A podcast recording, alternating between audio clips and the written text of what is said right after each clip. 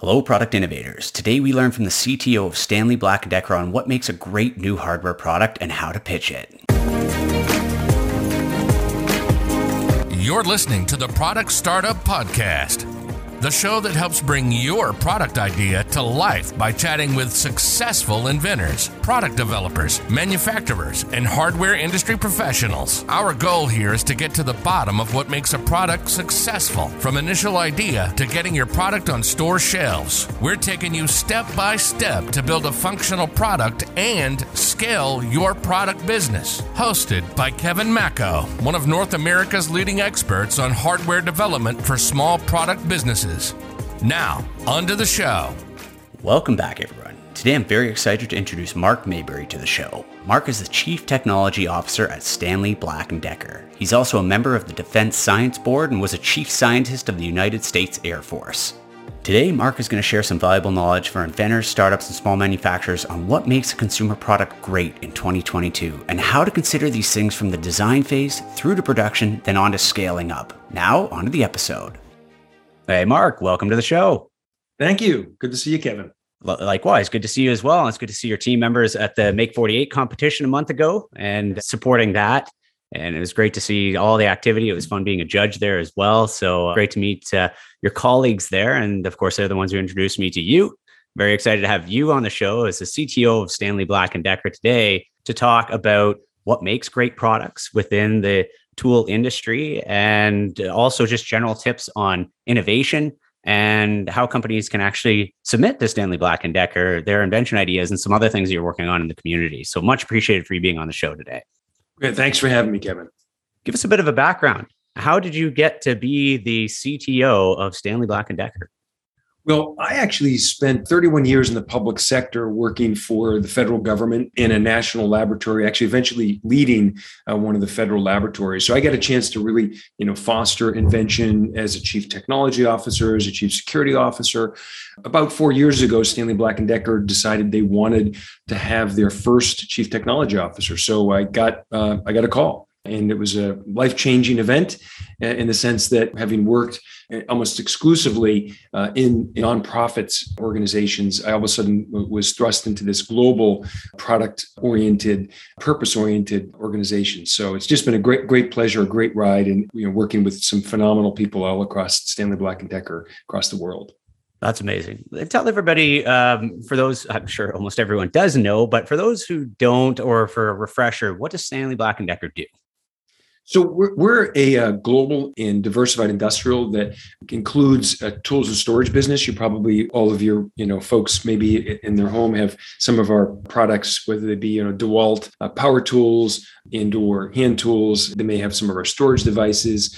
Uh, they may have our Stanley products, Craftsman, uh, et, et cetera, Irwin, et cetera. There's basically a large portfolio of really exciting tools and storage. But what most people don't realize is that we also have an industrial and an outdoor business. So, you know, we have uh, ride on mowers and, and snow blowers that we manufacture, but also in our industrial business, nine out of every 10 vehicles, uh, cars, or light trucks uh, that are on the road today are held together by robotically inserted Stanley Black & Decker fasteners. We produce a billion fasteners a year.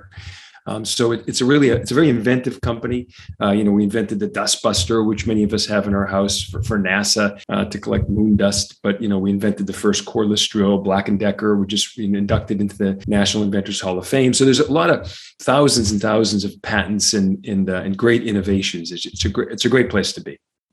Amazing. I mean, it's a huge company that's doing a lot of big things in the industry. And I know that you as well, you have the Stanley Ventures arm, which invests in ex- startups. You have the accelerator. You've got a whole bunch of programs, awards. You're involved with things like the Make 48 TV show. So you've been deeply involved, and the company's been deeply involved in the inventor space for a long time. You've worked with a lot of different ideators and startups, both investing in, nurturing, partnering with, et cetera. So you've got a tremendous amount of experience and you've seen really what works and what doesn't. So to kick it off today, especially in your industry, what makes a great product from what you see, especially in emerging a new product from a, a startup or an inventor that's developing their you know, first tool, gadget, widget, whatever that's in your space? What, what have you seen that really works well? As you noted, Kevin, you know we're very unique in the sense that we really believe in a diversified approach to innovation, and and certainly you need the inventive piece, you know, something that's creative, that's novel. Then importantly, it's got to also be something that you know, fulfills a human need. So that's probably the, the single most important thing is, you know, what are the pain points? What are the what are the irritants? What what are the challenges? What are the inefficiencies? Where's the friction that that new idea solves? And that's really important. It's also important that it solves it in a way that's scalable, solves it in a way that creates value, you know, for the company creating it, for maybe the suppliers producing it, uh, you know, supporting that.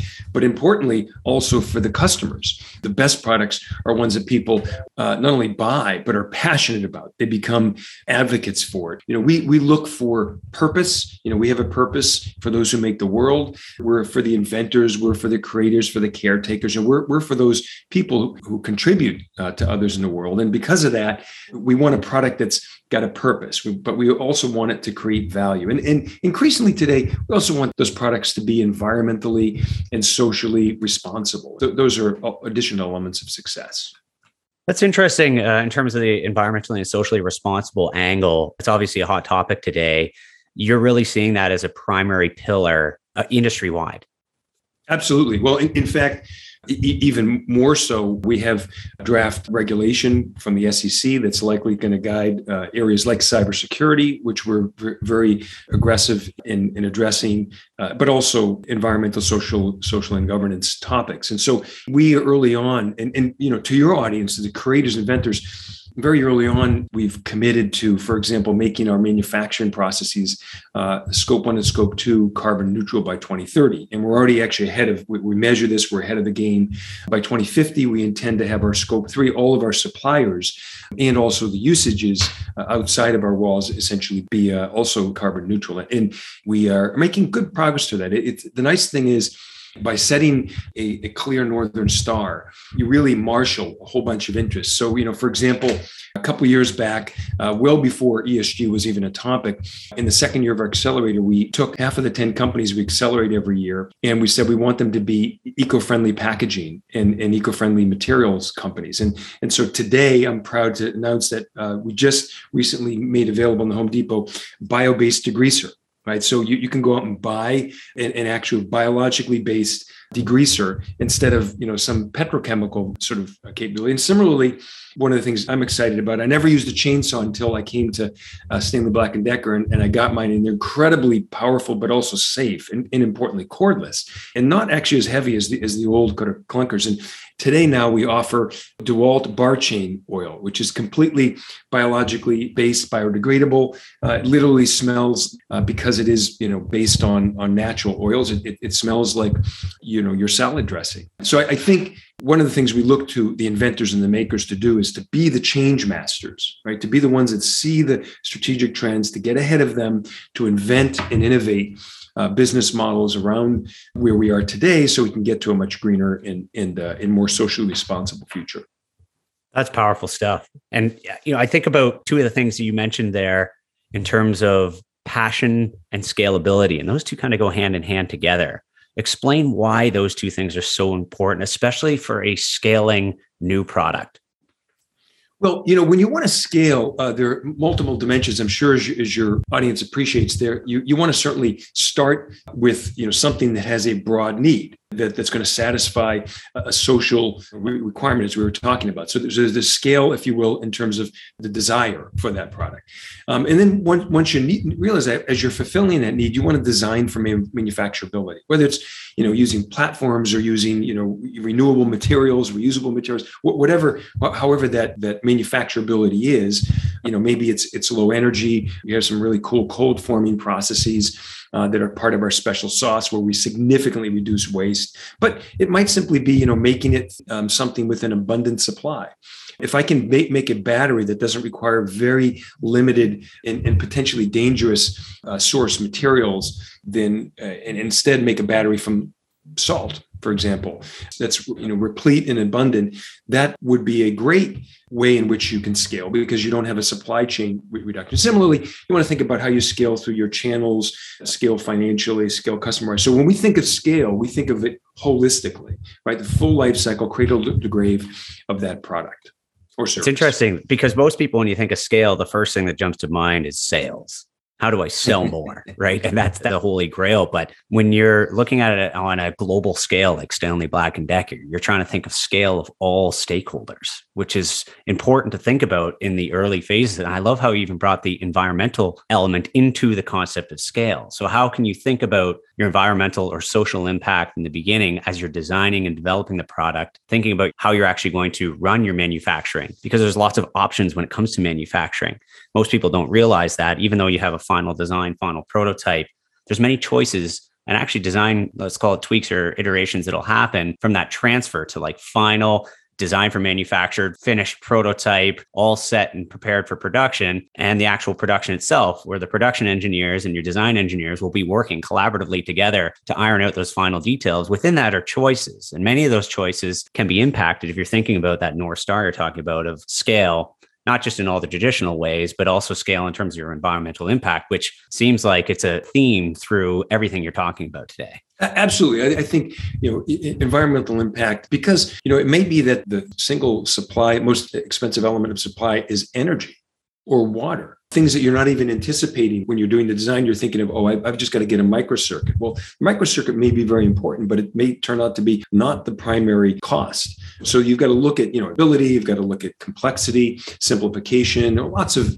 engineering methods like platforming and other methods that that that can be can be applied. But also, you you have to think about for all resources. You got to think about people right? Do you have enough people? Right now, we actually have more demand than we have supply right? So you know in in, in and so that you know have have you anticipated ahead of time how complex the manufacturing process is going to be? And have you anticipated how you can appropriately affect automation? When you're looking at scale you've got to build things in lots of 10,000 or 100,000 or in our fasteners business a billion producing a billion fasteners right? You cannot have human inspection it's not going to work. So you have to have use artificial intelligence and vision and automation to support that process. Now, interestingly, some people may automatically jump to the conclusion of, oh well you know you're just going to automate everything and go, go robotic. Well it turns out actually that companies that don't roboticize in a study of 1900 spanish manufacturers actually reduce employment by 20% this was done over a 10 year 10 year study. Those that invest in robotics actually increase employment by 50% so there's a 70% differential but importantly wow. they're anticipating to your question of scale how am i going to manufacture this in a combined human machine way? And having the humans do the right things um, and, and not waste their time on the wrong things like visual inspection of a billion fasteners. It's not going to happen. And so you have to think about putting automation in the right places to support that scale. Smart. You're thinking further down the line at all elements right? When you're looking at scale i love the multifaceted approach to it. Very valuable and something that even if you're in the early design phases of a product you should really be thinking down the line about how you're actually going to scale and expand because if mm-hmm. that thing that you want to happens happens meaning people want to buy your product demand is there then you've got to be ready to fulfill that. Otherwise you're leaving opportunity on the table. And that can be very costly to a startup. So dfm you know design for manufacturing is extremely important and something that really should be thought out from the early phases and all the way through as we're seeing even at the biggest levels with stanley black and decker. And speaking of which I want to talk a bit and use some of the time to hear your experience from what makes a great pitch because Stanley Black & Decker has a whole pitch program that works with inventors and and small manufacturers, small product businesses on a variety of different levels. So just take a bit of time here to explain to the audience what makes for a great pitch, what makes for a great pitch and product uh, from what you've seen um, from some of the best that have approached you. Yeah, so we certainly look for some of the key elements that you might find uh, in a business canvas. So, you know, we, we want to know is the product satisfying a real, genuine human need? It doesn't necessarily have to be something, by the way, that exists that people know about, right? People didn't know they needed an iPhone until they got one. We have Artesian, which is a, a, home bar that's a new product that's that's forthcoming from actually from an inventor, right? Through our Black and Decker brand, which uh, focuses on lifestyles and, and, and new uh, kinds of experiences businesses. So it's really exciting uh, brand. We, we would have never thought about that ourselves. And that yet, yet it's something that some very creative individual, a set of individuals, you know, invented. You want it to be something that's exciting, something that is fulfilling. It also has to create a value. It's got to save time or save money or do or, or save the environment. Do something of, of genuine, hopefully many things. Um, certainly it's something that you, you know, we also look, of course, at the inventor teams, right? We want people who are passionate about something, but we also want people who have humility right? Things are not going to go right. You know things are going to happen. And when those things happen it's not a question of will they happen it's a question how you as, as an inventor as an innovator respond to that. If a particular product formulation doesn't work or maybe is not safe how do you make it safe inherently? If it's not sustainable how do you design it so it is sustainable. We've invented a new, so we have a, a new, really neat rail cutter to, to, make railways more efficient. We've introduced a bio based lubricant with that. Why? Well, it turns out the, the inventor, a small company called Dynamic Green Product out of uh, Texas, Scott Porter, the, the CEO, decided, hey, look, let me work and find where the need is across Stanley Black and Decker. Zoom in on this particular new product that's coming out and say we could make that product better. And so that bio-based lubricant makes the cutter significantly lower temperature. It increases the speed so you can cut faster and it also makes the blade wear longer. And so it does all of those things. And by the way, environmentally friendly. And so it's kind of like, you know, bing, bing, bing, bing. People didn't know they needed that. You know, it's cooler, it's it's better, it's longer lasting. Oh, by the way, it's also Mother Nature is smiling. So I think we're looking for those pitches that that are certainly they're exciting right? You want them to generate passion not only by the inventor but more importantly by the consumer right? So they're they're demanding more of this that they're going to buy more of it and essentially the product's going to sell itself. And how does somebody actually reach out to stanley black and decker to pitch something? There are multiple ways. You know we're we're we're very much a believer in the ecosystem kind of approach. Why? One of my favorite african proverbs is if you want to go fast go alone. If you want to go far go together. Well interestingly, we've actually, our experience has been that if you go together, that is, if you work together with others in your ecosystem, you can actually go faster and farther right? What do we do? Well, one of the things we do is right on our homepage, we have uh, submit your idea. So you can just go to Stanley Black and Decker, submit your idea, and, and you can say, "I got a thing." And, and, you know, as I was sharing before, we, we do analysis how much we get. We, we get probably three to five percent of the material that comes in turns out to be actually applicable and, and of interest to our customers. Sometimes it may be of interest to our customers, but we're not the right ones to manufacture. Maybe we just don't have the right facilities, or or it's not really doesn't fit in our product line. So one, they can submit their idea. Those are for patented ideas.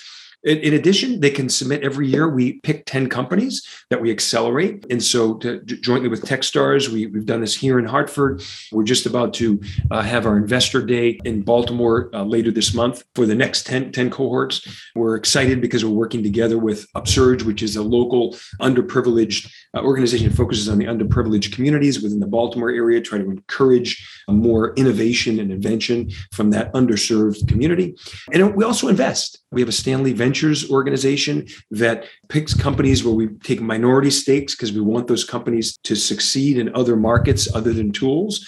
Uh, they might be new battery companies, there might be new digital companies, IoT companies, robotic companies. There are all kinds of companies we're interested in. And then finally, we give grants. So every year, we have a, process which we just started this year called the Impact Challenge. And we pick nonprofit organizations, they submit every year. And again, this is all available on our website. We want to stimulate the vocational trade schools, the construction trades, the maker spaces, the high schools and other schools that, are, that facilitate more makers. So, so those are several ways your viewers can participate if they want to engage with us early on you mentioned that you have a very holistic approach to working with the invention community and the innovators and small companies. It's amazing to see how many different ways that stanley black & decker has for small emerging hardware startups to get involved with your organization especially if it's a good fit.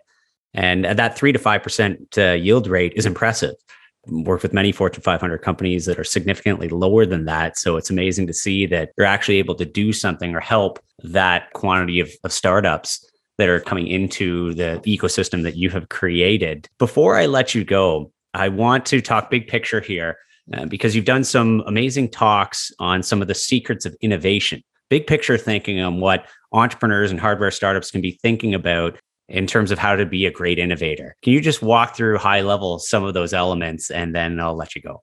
Yeah, sure, Kevin. Uh, it's a great, great question. So, you know, one of the things we've learned is uh, is fr- from actually studying inventors, both the, the contemporary ones, the ones that we're fortunate and privileged to work with every day, and we learn as much from the inventors as we give to them. When we started almost 180 years ago, you know, we were just a little startup, right? And there are lots of great stories we don't have time for, but some sometime maybe future podcast I can tell you some great stories, Stanley stories about uh, invention and innovation and marketing and so on. But one of the things is just observe observe carefully, right? Da Vinci's hydrodynamics inventions were inspired by rivers, right? His flight, you know, ideas and machines were just inspired by looking at birds. Mona Lisa, right? The smile, the muscles, right, on humans. So be a passionate learner, not only a lifelong learner, but a careful observer of the social, of the behavioral, of the scientific and other activities around you. Second, listen very deeply. You know, Edison solved everyday problems because he focused on pain points, but he did something more important. He's actually my favorite inventor. Why? Because he created the meta invention, the laboratory right? So he created a process to accelerate learning. And because of that, we have the light bulb, right? We have the phonograph, right? We have the ticker tape, right? All of those things and many, many others, right? One of the most inventive people in the world. Think about that model. Think out of the box, right? Whether it's Nikola Tesla's ideas of wireless electricity or Ford's study of others. He actually came out and studied Stanley and looked at how we did things. Experiment with purpose, right? The, it's interesting. I'm the former chief scientist of the United States Air Force we did not invent flight, right? It turns out when we wanted an airplane, we gave a bunch of government contracts, none of which produced an aircraft. What happened? A couple of brothers, right, in a dinky little shed, right, on a windy plain, where you know who knew how to build bicycles, had purpose. They wanted to fly. They were going to do anything to fly. By the way, their propeller blades, a small fact, were 80% efficient. Some of the airplanes today, we don't have props that are roughly 80% efficient. Amazing what they did. And then finally, collaborate, just like we do. Why do we have such an ecosystem approach? Because we learn from others, whether it's Leonardo or Benjamin Franklin or Thomas Edison, they were Renaissance people, right? And so be a Renaissance person try to learn from everything incorporate everything into your life and, and you'll be one you'll be richer for it. You'll be happier for it more fulfilled for it but you'll also be more inventive and more creative and more innovative. And so with that i encourage everybody to continue to leverage those secrets of innovation and come up with your own. What a great set of five key principles to think in terms of innovation. That applies to anyone listening to this podcast right now no matter what part of the inventive journey you're in. So mark Thanks again. And as always, I'm going to put the links. Mark's gave a, a few different uh, options for getting involved with Stanley Black and Decker. I'm going to put all those links in the show notes for anyone who wants to click through. And of course, you can just go to their website, just Google them, and you'll be able to find it there as well. Mark, thanks so much for all your words of wisdom today. And we look forward to talking further. Thank you, Kevin, and happy innovation to everyone out there. Thanks, Mark. Take care. Bye bye. Thanks for tuning in to this episode of the Product Startup Podcast the show that teaches you what it really takes to bring your product to market and turn it into a big success. This podcast series is brought to you by Mako Design and Invent, the original and leading firm in North America to provide global caliber end to end physical consumer product development to startups, inventors, and small product business clients. If you're looking for product development help on your invention, head over to makodesign.com. That's M A K O Design design.com for a free consultation from one of Mako Design's four design studios from coast to coast. Thanks for listening and see you next time.